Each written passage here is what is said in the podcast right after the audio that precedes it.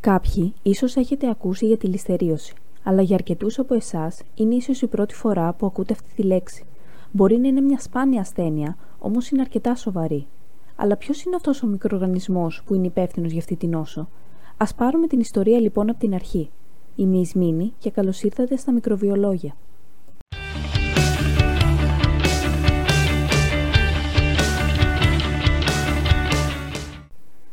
Η ληστέρια αποτελείται από 20 είδη, πολλά από τα οποία ανακαλύφθηκαν μετά το 2010 και από αυτά τα ξαδερφάκια η μόνη με το φλογερό ταπεραμέντο που θα σε μολύνει είναι η ληστέρια μονοσαϊτότζενες. Το γένος Λιστέρια πήρε το όνομά του από τον Τζόσεφ Λίστερ, που ήταν χειρούργος και πρωτοπόρος των ασεπτικών συνθήκων. Μπορεί να αναρωτιέστε από πού πήραν το όνομά τους και τα είδη της ληστέριας. σω πάλι κανένας από εσάς να μην ενδιαφέρεται να μάθει. Απλά αναρωτήθηκα εγώ και είπα να το ψάξω λίγο παραπάνω. Από τα 20 λοιπόν είδη της ληστέρια, μόνο ένα πήρε το όνομά του από αυτόν που το απομόνωσε για πρώτη φορά. Από τον H.J. Welsimer λοιπόν ονομάστηκε ληστέρια Wilsimeri. Ενώ 9 είδη πήραν το όνομά τους από την περιοχή όπου ανακαλύφθηκαν. Σε κάποια δεν έβαλαν καν φαντασία, όπως για παράδειγμα η ληστέρια Νιουγιορκένσης ή η ληστέρια Κωνσταρικένσης, που μπορείτε να καταλάβετε και πού ανακαλύφθηκαν. Γενικά, κατάλαβα πως σε όσες ανακαλύφθηκαν την τελευταία δεκαετία έδωσαν τα πιο προφανή ονόματα.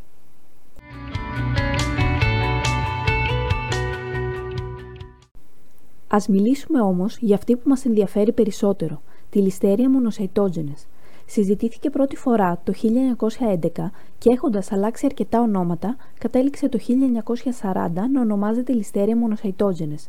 Είναι ένας από τους χειρότερους εχθρούς της βιομηχανίας, κυρίως γαλακτοκομικών προϊόντων, καθώς αντέχει στην παστερίωση και επιβιώνει σε θερμοκρασίες ψυγείου.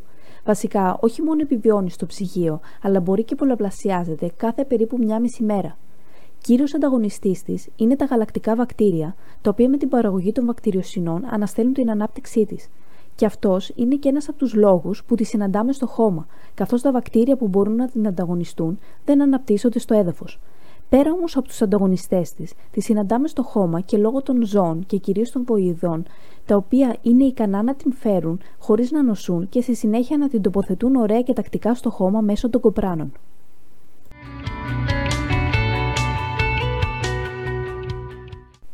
Τι παθαίνεις όμως άμα φας κάποιο τρόφιμο μολυσμένο με αυτό το μικροοργανισμό; Η μολυσματική της δόση είναι άγνωστη, καθώς φαίνεται να αλλάζει ανάλογα με την ευαισθησία του κάθε ατόμου. Ιδιαίτερο κίνδυνο διατρέχουν οι έγκυες γυναίκες, καθώς η ληστερίωση είναι θανατηφόρα για το έμβριο.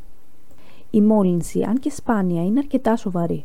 Ακόμα και με τη χρήση αντιβιωτικών, η θνησιμότητα μπορεί να φτάσει το 20 με 30% και πάνω από το 90% των ασθενών καταλήγουν να κοιτάνε τους τοίχου ενός δωματίου νοσοκομείου για αρκετές μέρες. Περίπου 1.600 άτομα παθαίνουν ληστερίωση και περίπου 260 από αυτά πεθαίνουν.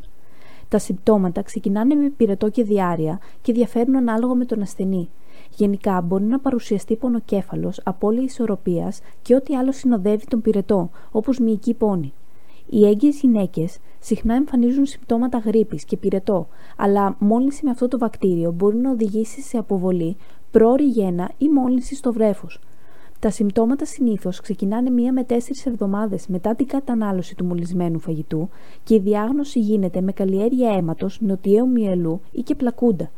Το βακτήριο αρχικά πολλαπλασιάζεται γρήγορα στο σηκώτη και μετά περνά και σε άλλα όργανα όπως ο εγκέφαλος, το στομάχι και τα εντόστια.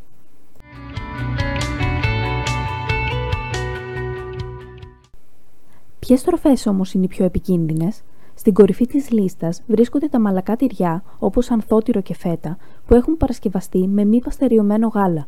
Όλα τα τυριά αναφέρουν στη συσκευασία αν έχουν παρασκευαστεί με παστεριωμένο γάλα, οπότε είναι εύκολο να τα ξεχωρίσετε. Τα ομά θαλασσινά είναι και αυτά ψηλά στη λίστα με τις πιο επικίνδυνες τροφές, οπότε οι λάτρε του σούσι θα πρέπει να προσπαθήσουν να το αποφύγουν.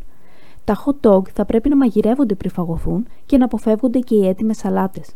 Εννοείται πως όλα αυτά θα πρέπει να τα προσέχουν κυρίως οι έγκυες γυναίκες που διατρέχουν το μεγαλύτερο κίνδυνο και που θα πρέπει να τα προσέχουν και για λιγότερο χρονικό διάστημα, οι οποίες βέβαια θα πάρουν περισσότερες πληροφορίες και από το ιατρό τους.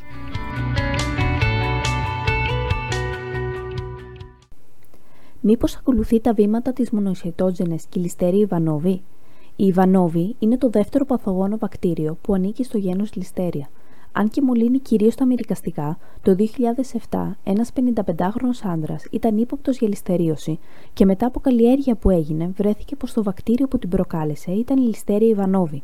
Γενικά, τα καταγεγραμμένα περιστατικά μόλυνσης με ληστέρια Ιβανόβη είναι μετρημένα στα δάχτυλα, οπότε ας μην την αφήσουμε να κλέψει τη δόξα της μονοσαϊτότζενε. Μάθαμε λοιπόν κάποια πράγματα για τη ληστερίωση και την κυρία μονοσαϊτότζενε που την προκαλεί. Αυτά ήταν τα μικροβιολόγια και ραντεβού την επόμενη εβδομάδα.